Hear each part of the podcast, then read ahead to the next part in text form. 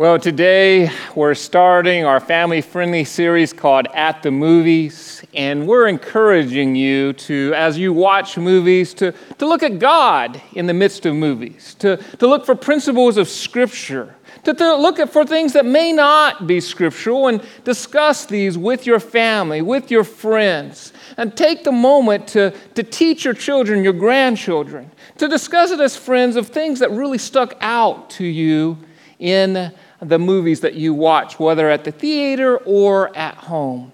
Uh, a few weeks ago, I got the chance to watch the documentary on Mr. Rogers' life, Won't You Be My Neighbor? How many of you watched Mr. Rogers growing up or you know who Mr. Rogers is? How many of you have no clue who Mr. Rogers is? There's probably several in this room. You're like, I don't know who Mr. Rogers is. You might know Daniel the Striped Tiger, uh, which is a spinoff. How many of you know Daniel the Striped Tiger? It's a spinoff of one of Mr. Rogers' favorite characters uh, on his show, and actually the character that he said he related to most. Just a few details about Mr. Rogers. He was an ordained Presbyterian minister that felt a calling to create wholesome children's television programs. Uh, he, his show wasn't preachy, but he was always preaching. Uh, to my knowledge, he never used God or, or the Bible in his shows, but he was constantly demonstrating Christ throughout his shows. Mr. Rogers showed us that you don't have to be on stage to preach the gospel. You can do it at home, at school, within your job.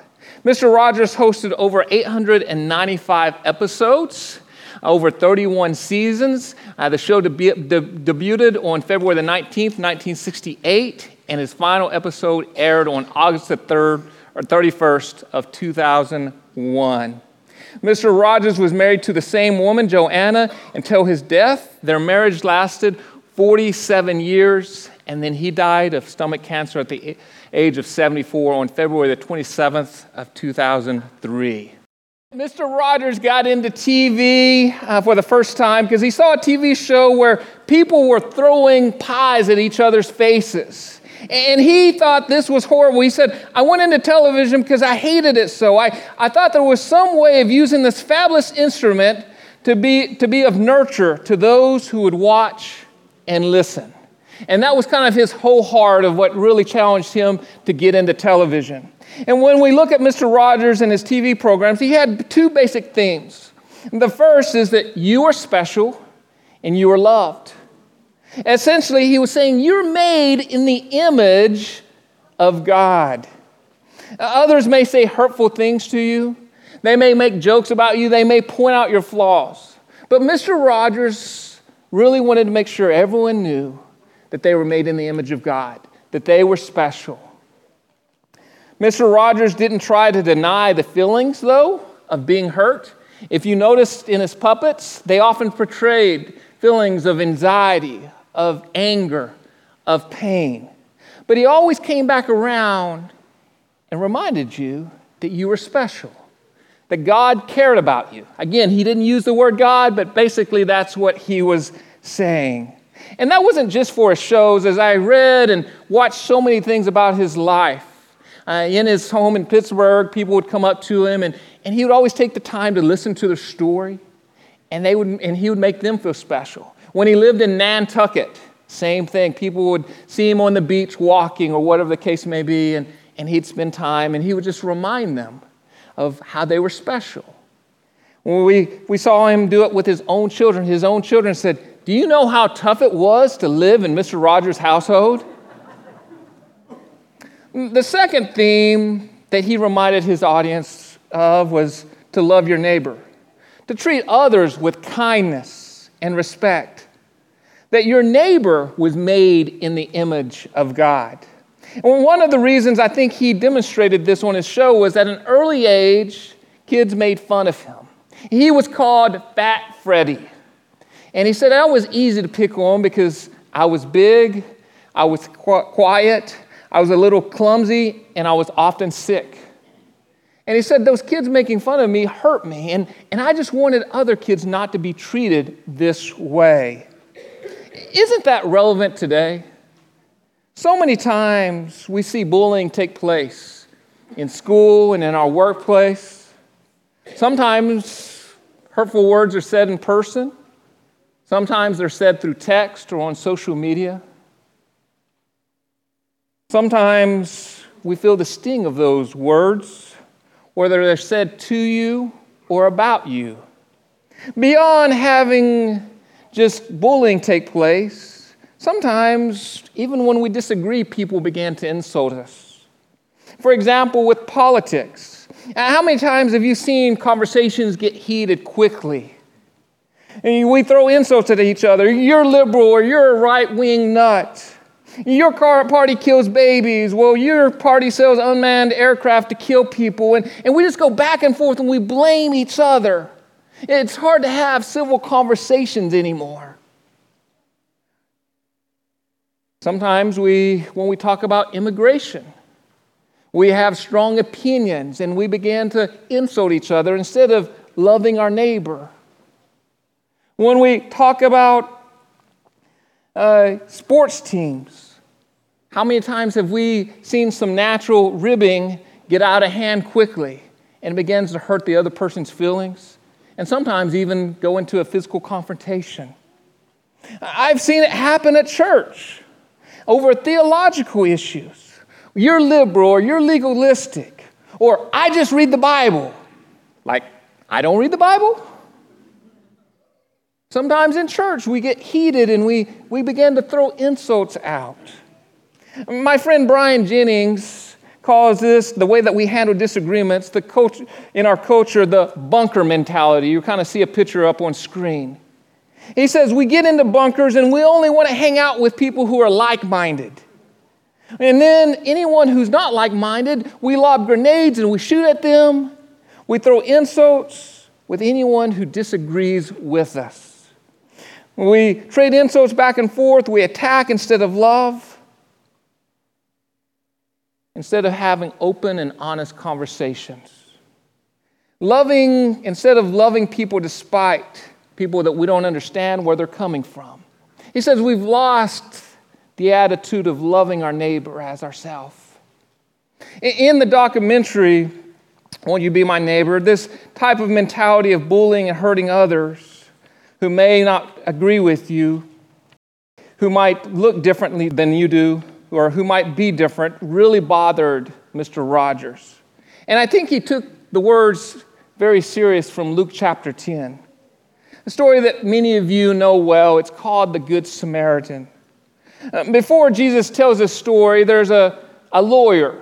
Not a lawyer like what we think of today, it would be more like a religious professor. And he knew the Bible inside and out. He knew the Hebrew scriptures. And he asked this question. He says, he asked Jesus, What do I need to do to inherit eternal life? Now, he may be asking, What do I need to go, do to go to heaven? But another scholar said he may ask, be asking, What can I do to have a fulfilling life? A life that makes a difference on this earth, a, a life that, that's not wasted, uh, where a life that we bring heaven to this earth to make a huge impact. And, and Jesus hears the question and he asks him a question Well, what does the law of Moses say? Uh, how do you read it? I mean, you're this great scholar, you're this great expert.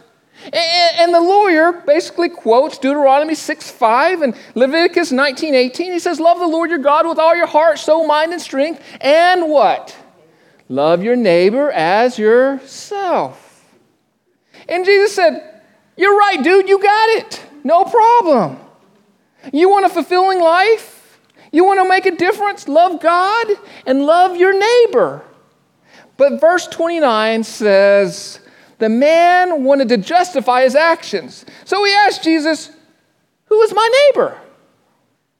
This man had an agenda. He asked, Who is my neighbor? He has knowledge of the law. He knew what it said, but he was looking for a way out. There was someone in his life that he didn't want to love. Maybe it was someone in the other bunker. Maybe it was someone of a different skin color or a different nationality. Maybe it was a Democrat or a Republican or a libertarian or an alcoholic or a drug addict. Maybe someone with different values than what he had. Maybe someone that had even hurt him. But he was looking for a way out. And Jesus could have answered. He could have given him a long list of everyone to love. He could have just put press print on the printer and said, hey, just go love these people that I tell you to. Or he could have just said, hey, love all people. But he didn't do that. He, he told a story, which that's basically what movies are, right? They're telling a story because Jesus knows that stories captivate us. And he tells a story about a Jewish man who was traveling down from Jerusalem to Jericho.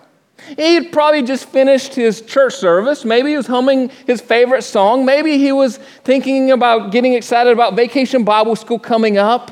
And, and, and, he was just humming along and he was walking down this trail. It's about 17 miles. It drops about 4,000 feet. It's called the Bloody Way. It's surrounded by mountains. It, it was known for bandits to come out and rob people. And so, sure enough, he's walking down there and they jump out and they beat him up. They take his clothes, they take his iPhone, they take his jewelry, they take his wallet. I mean, they, they just do a number on him and he's left for dead. He's bleeding out. But it's this man's lucky day because there's two other Jewish men that are walking on the same highway. And they are a priest and a Levite. They're religious men. I mean, this is like Clark and one of our elders, like Jack. And they had just finished going to church. I mean, they had just finished working on the VBS stuff.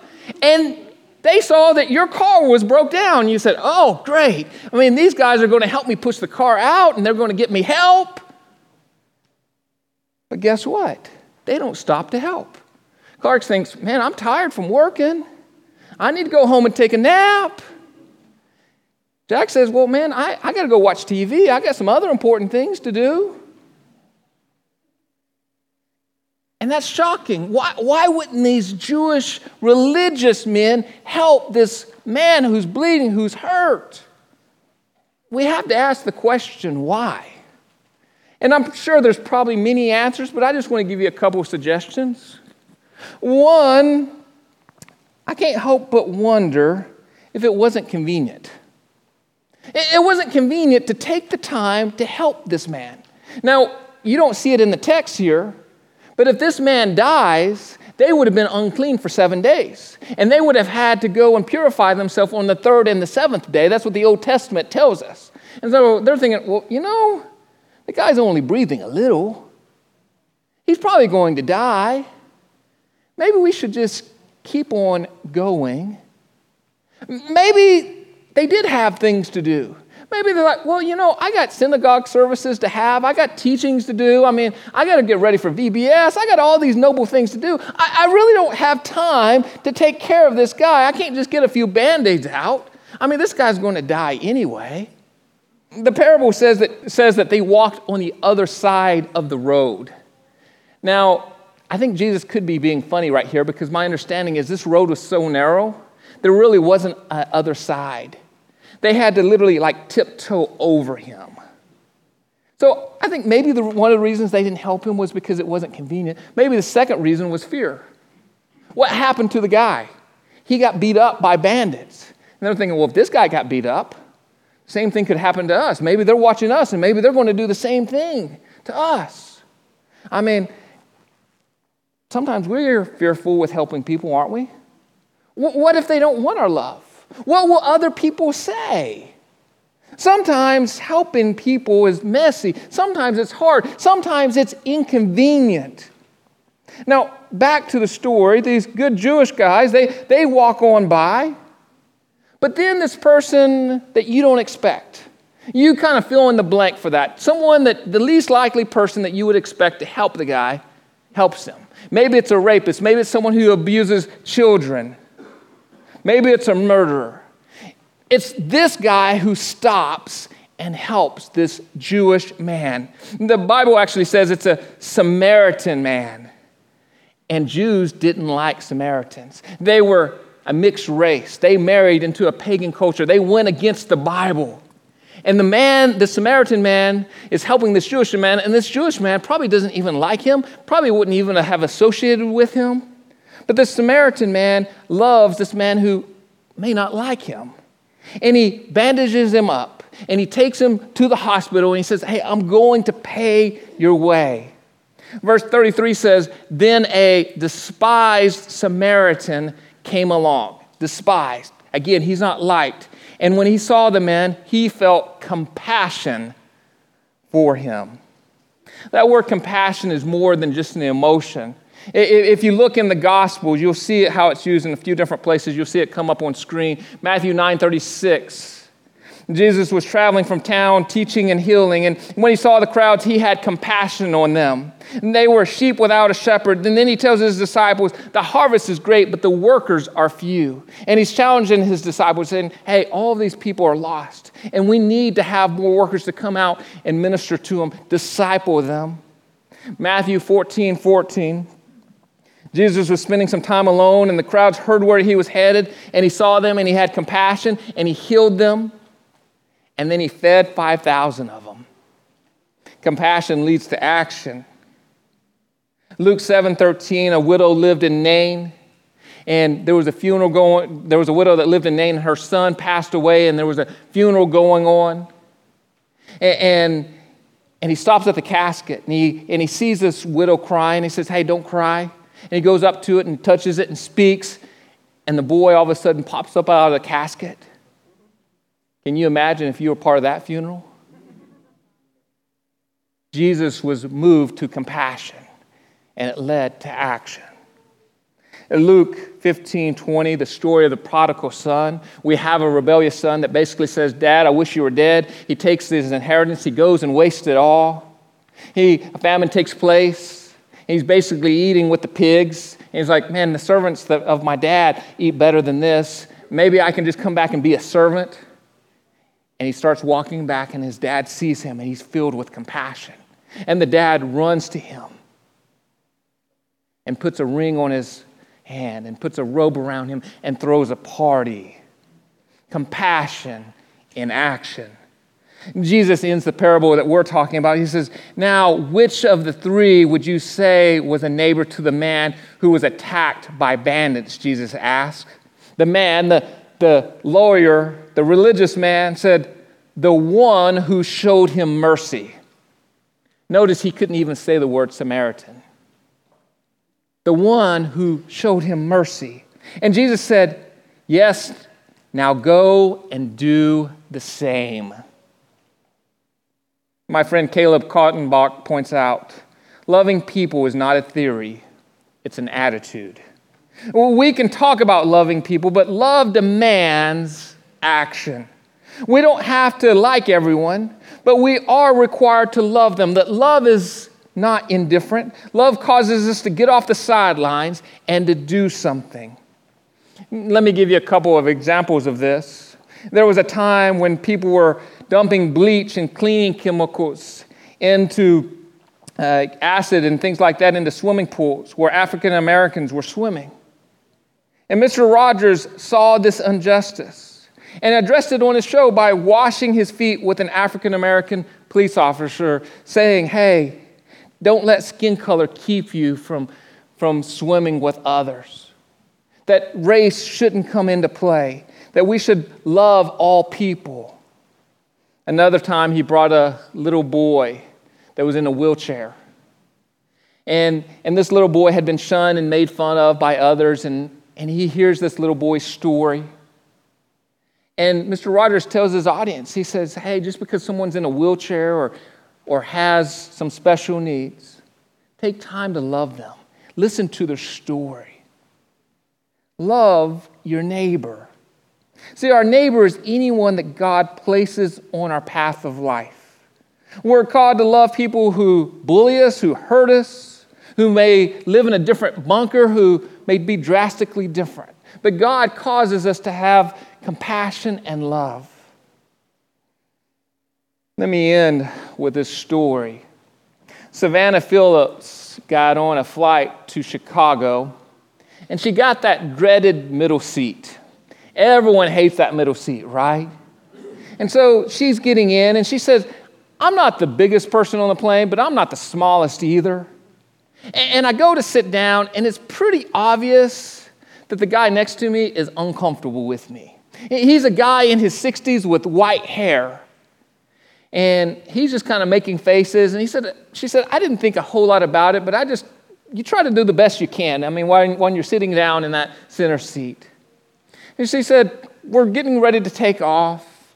And then he takes out his cell phone about 12 inches from her face, and he's texting. and He said, I'm sitting next to a smelly fatty. And tears began to run down her face. Then the pilot comes on and says, Hey, we've had a delay. We're going to be sitting on the runway for 30 minutes. And she thinks, Great, I'm going to have to sit by this jerk for another 30 minutes. This guy basically is ignoring her. And she said, Next thing I know, the guy from behind me taps the guy on the shoulder. The guy takes off his headphones. He said, What do you need? He says, We're switching seats now. And the guy said, What are you talking about? He said, I saw what you wrote about her, and you're switching seats now. I'm not putting up with this. And so this guy comes from and back for her, switch seats, and sits next to her and says, I don't want you to be discouraged by what this guy said, his ugly words. He said, I saw his phone, and it made me so mad. I just started shaking. I knew I had to do something. And so I told the flight attendant that I was going to switch seats, that I had to do something. The flight attendant said, You go for it. She said, The funny thing is, that flight attendant kept on wanting to serve him free drinks the whole trip. And he just sat and encouraged Savannah. And Savannah said, You know what? You're my husband's new favorite person in the world. Thank you so much for encouraging me. She said, Guy's name was Chase. He works at Whiskey Row in Nashville. If you ever see him, let him know how much I appreciate him and how much he made a difference in my life.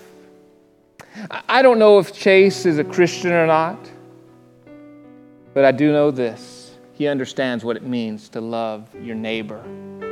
Yes, maybe it was an inconvenience to change chairs. Maybe there was some fear involved. But at the end of the day, he said, It doesn't matter. I'm going to love people. I'm not going to let people be mistreated. Who is God calling you to love today? Who is that person that might be difficult to love? Is it that homeless person? Is it a Muslim? Is it a person of a different race, a different political party, a person in a different bunker? Your boss, your coworker, maybe it's one of your kids. It might be your parents. Quite honestly, it might be someone here. Maybe it's that person at school that no one sits next to. When we love God, we can't help but love people. You, you can't separate the two. If you love God, you can't help but love your neighbor.